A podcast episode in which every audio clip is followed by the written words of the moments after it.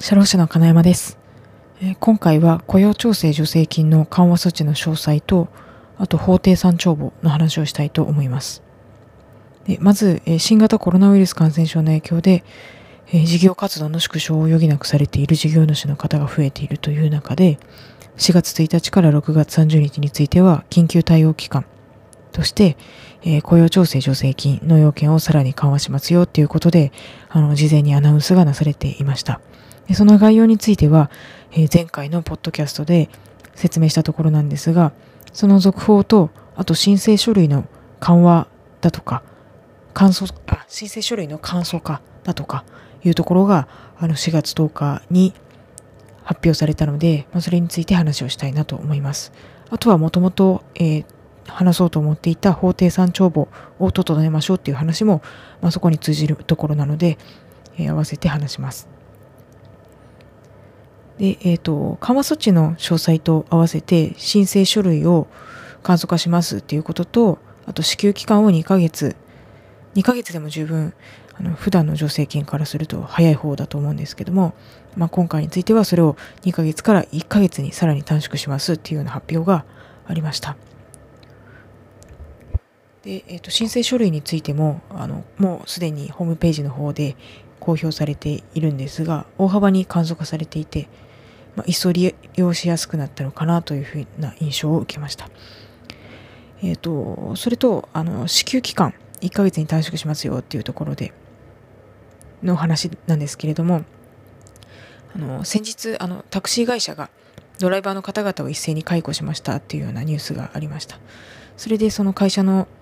えー、と趣旨会社の言い分としては、まあ、休業手当を支給するして助成金を受け取るよりも解雇してしまって失業手当を受け取ってもらった方が従業員の方が受け取れる金額が大きいと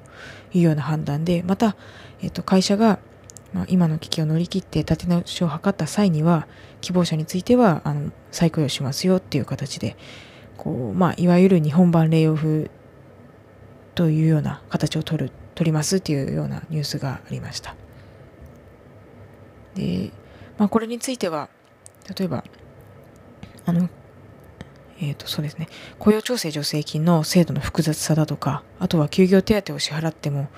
えー必ずしも全額が、まあ、補填されるわけではないっていうようなところ。あと支給までの期間が長いっていうところなどを考えるとそういうレイオフ解雇して、まあ、再雇用を見越したとしても一度解雇して失業手当を受け取ってもらう方が、えー会社にとっても従業員にとってもいいんじゃないかっていうような選択肢も、まあ、当然あの経営者の方の中では、えー出てくるものだと思います。でそのどちらの選択がいいのか悪いのかっていうのはもちろん会社の状況にもよるし最終的には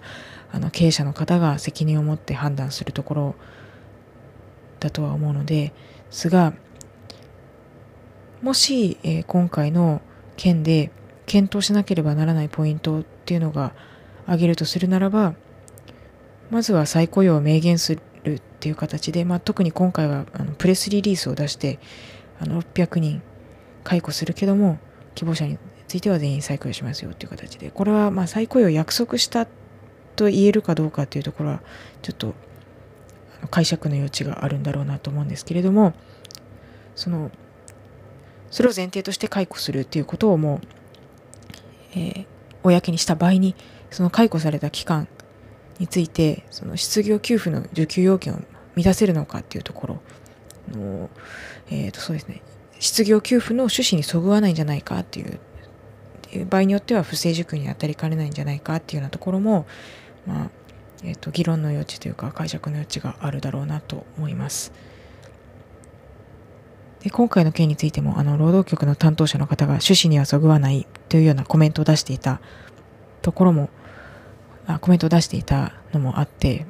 まあ、そこはちょっと微妙なところなんじゃないかなと思います。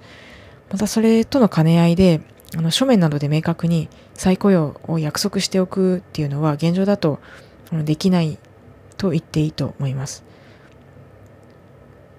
あの再雇用を約束して、まあ、失業手当を受け取るっていうような趣旨で、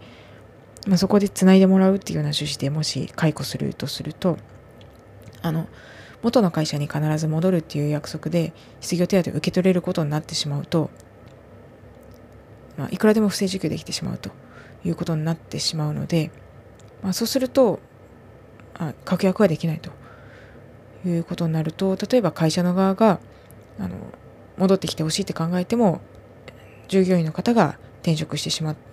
のはそれは自由ですしまたあの従業員の方の方で、まあ、再雇用されると思ってたとしても確約してなければ必ず状況が変わったりすればあの必ず再雇用されるっていうところは、まあ、必ずしも言い難いんじゃないかなと。でまあそれがこそは、まあ、雇用が維持されないっていうことだと思います。あとはあの会社の都合で解雇するあの会社の事業の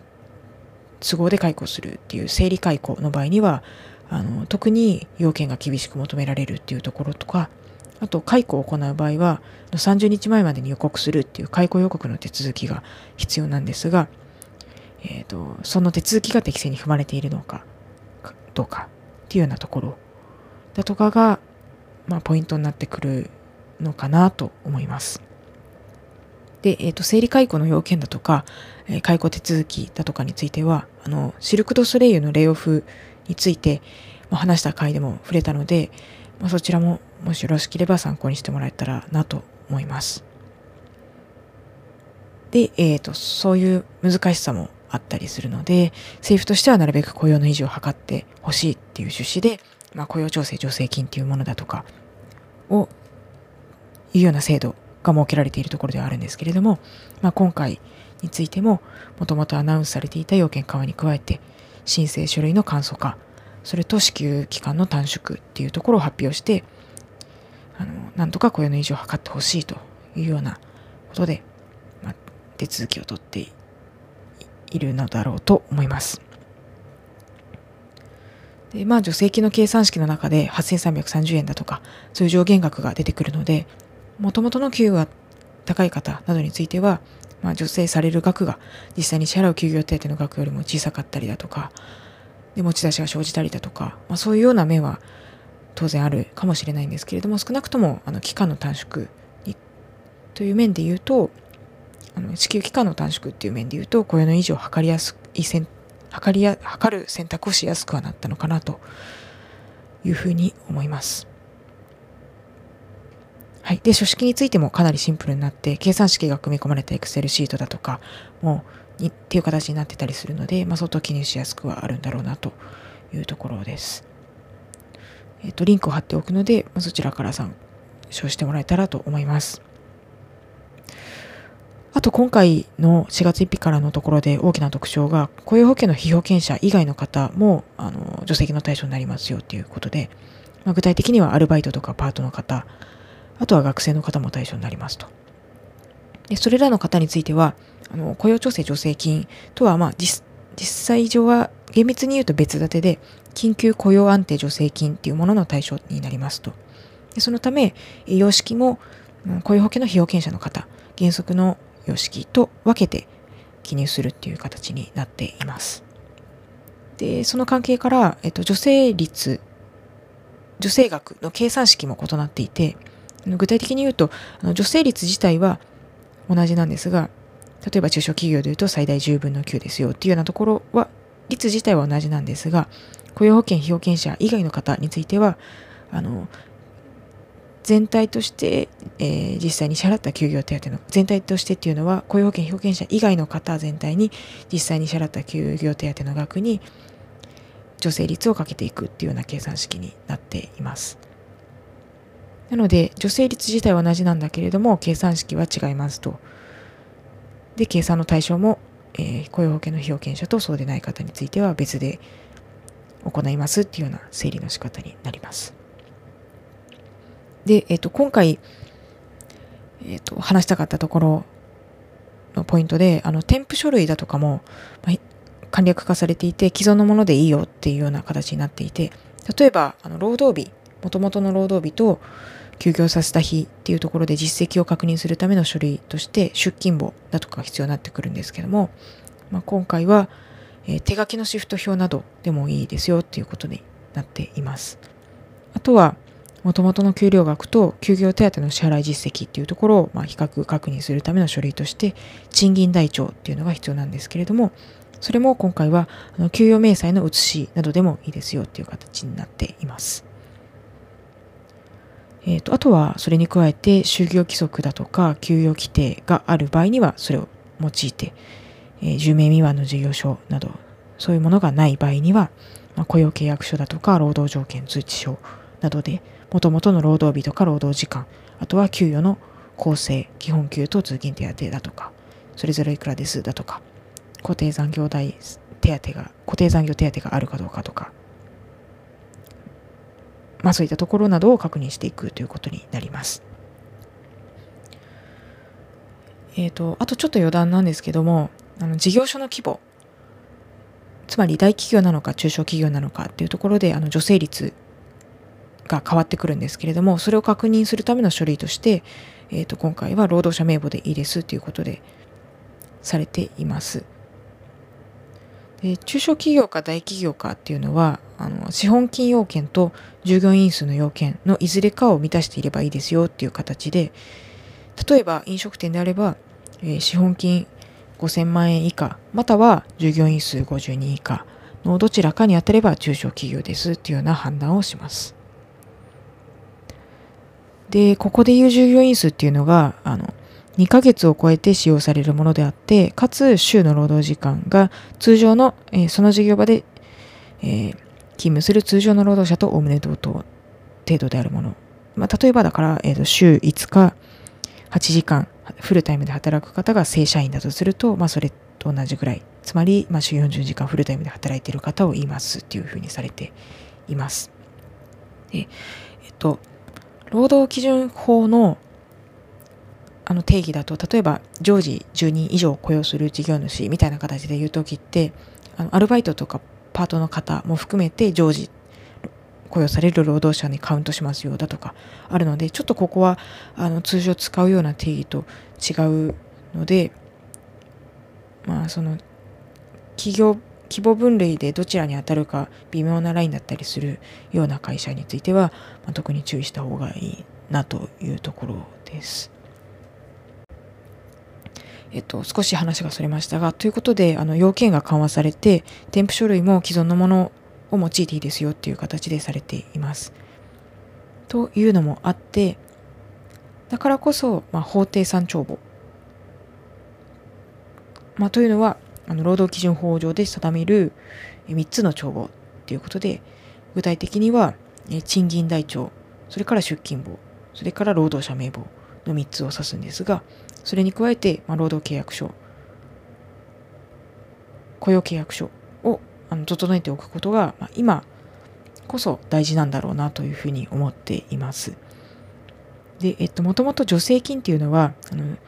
適正な労務管理が前提にあって、あるもの、あって申請するものというふうにあの捉えておく必要があって、その助成金の要件として、あの必要書類を、えー、整備して、労働局に提出して、で、保管しておいて、その後提出を求められたら、速やかに提出するっていうのが、あの助成金の共通の要件の一つとされています。それから、あの、労働局の実地調査、立ち入り調査を受け入れるっていうことにも同意する必要がありますと。なので、あのてまあ、適正な労務管理をベースとして行っていれば、あの例えば労働者を新しく雇い入れた際に、使えるような助成金だとか今後活用できる余地も広がっていくと思うんですが、まあ、特に足元で言うとあのこの先どこの時点であの従業員の方を休業させなきゃいけないとかそういうような選択肢に直面する可能性がない企業っていう方がむしろ少ないかもしれないなと思うのであの会社を守るためにもまずは今のタイミングであの法定産帳簿だとか雇用契約書だとか必要な書類が揃っていますかっていうのを見直しておくっていうのが大事かなと思っています。ということで、まあ、ちょっとテーマにしてみました。で、えっと、労働契約書、雇用契約書の要件、何を書いてあればいいかっていうところについては、あの、ちょっと以前、これも以前のポッドキャストで、あの弟を相手にまちょっと話をした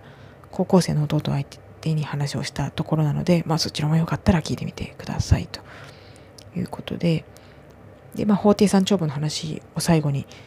えっ、ー、と、駆け足でおさらいしたいなと思うんですけども、まあ、これ、この法定三帳簿どれも、あの、必要記載事項、何が書いてあればいいかっていうところが抑えられ、記載してあれば、あの、書式は問いませんと。例えば、縦書きでもいいし、横書きでもいいし、パソコン打ちでもいいし、まあ、手書きでもいいですよ、みたいな形で。なので、何が書いてある必要があるかっていうところを押さえておけば、まずは、あの、整えられるかなと思うので、その項目だけ確認して終わりたいなと思います。で、えっ、ー、と、まず、賃金台帳については、えっ、ー、と、次の事項を書かなければいけませんと、8つありますと。で、順番に、1つ目が氏名、で2つ目が性別、3つ目が賃金計算期間。これは、あの、例えば、松締め翌25日払いとかの会社の場合については、あの、1月1日から1月31日みたいな形で月の初日から月の末日だと思うんですけれども、まあ、賃金の計算期間と。えっと、それから労働日数で、労働時間数。あとは時間外労働、休日労働、深夜労働が発生した場合には、それぞれの時間数と。で、えー、6つ目に基本給、それと手当があのいくつかある場合は、その種類ごとにそれぞれ金額を記載してくださいねと。で、最後が、えーえー、と、賃金の一部を控除した場合には、えー、その金額、例えば、まあ、えっ、ー、と、欠勤控除だとか、あの、休んだりとか遅刻した場合に賃金から控除しますよだとかあった場合には控除額っていうのも記載しておく必要がありますと。賃金っていうのはあの毎月1回以上支払いがあるので賃金台帳っていうのは毎月1回以上はあの記入する必要がありますというところです。で次に出勤簿で出勤簿についてはちょっと今日は触れないんですけども、あの、労働時間の適正な把握のために、使用者が講ずべき措置に関するガイドラインというのが設けられていて、まあ、えっ、ー、と、ざっくり言うと、会社は労働者の始業及び就業の時刻、労働時間を、まあ、適正に把握してくださいねっていうようなことで、えっ、ー、と、例えば、具体的には、あの、目で見て確認するのか、会社を出た時間とかを、労働、あの、会社の側で実際に見て確認するとか、あとは、あの、タイムカードとか、IC カードとか、パソコンのログだとか、そういう、あの、客観的な記録で取っておくのが原則として望ましいですよと。で、自己申告、労働者の自己申告によって、まあ、勤怠を管理するような場合には、それが適正になされるような措置を取ってくださいねと。えっと、具体的に言うと、例えば、あの、自己申告されたものと、あの、パソコンのログだとか、ビルの入退者記録だとかが、をどこかの時点で例えば突合した場合に著しいギャップがあったという場合にはおそらく自己申告の方があの正しくないのでそれを直してくださいねだとかあとは自己申告する際にあの上限額を設けないとあ上限時間を設けないと。具体的に言うと30時間以上は、えー、申告するなよみたいな形で言っておいて実際に発生した時間外労働は100時間なのに30時間としか申告できないような形でしてしまうとあの実際の労働時間を適正に把握している適正な把握にはつながらないので、まあ、そういうようなことはないようにしてくださいねっていうようなことがガイドラインに書いてあります。で、えっ、ー、と、出勤簿については、えっ、ー、と、氏名、あと出勤の日、あと始業と就業の時刻、それと休憩時間っていうのを、まあ、記載しておく必要があるかなと思います。で、最後に労働者名簿なんですけれども、えっと、労働者名簿に書かなければいけないこととして、え労働者の氏名、生年月日、それから、えー、履歴、あの、入社してどこの部署に配属されましたみたいな履歴、あと性別、えー、住所、それから、えっ、ー、と、従業員数が30人以上の場合についてはなんですけれども、従事する業務の種類、これは30人未満の場合は、まあ、書かなくてもいいですよとされています。あとは、雇い入れの年月日、えー、退職の年月日とその理由で解雇された退職の理由が解雇の場合は、その解雇の理由も記載しておきましょうと。わからなければいけませんと。えー、もしくは死亡してしまった場合には死亡の年月日とその原因っていうものを、えー、記載しておく必要があります。で、これは、これらそれぞれあの完了の日から3年間保存ということになっているので、えーと、その期間も忘れないようにしてくださいと。で、これ、えっ、ー、と、すべて違反した場合には、ね、罰金30万円の対象になってきたりします。ということで、えっ、ー、と、長くなってしまったんですけども、まず、えっ、ー、と、基本的な書類の整備っていうのが大前提として必要ですよというところと、あと今会社の側も労働者の側も本当にみんな大変だと思うので、でだからこそこう会社と労働者との間の信頼関係が、えー、一層重要になってくると思います。で会社と労働者との間の信頼関係って、まあ、適正な労務管理っていうのがあの前提になるものだと思うのでこのタイミングで、まあ、会社を守るためにも、えー、必要な書類が整っているかっていうところを、まあ、多少ハードルを下げて必要な事項が書いてあれば様式は問わないっていうところを抑えて、まあ、整えていく必要があるだろうなという話を、えー、したかったというところです。はい、えー、以上です。ありがとうございました。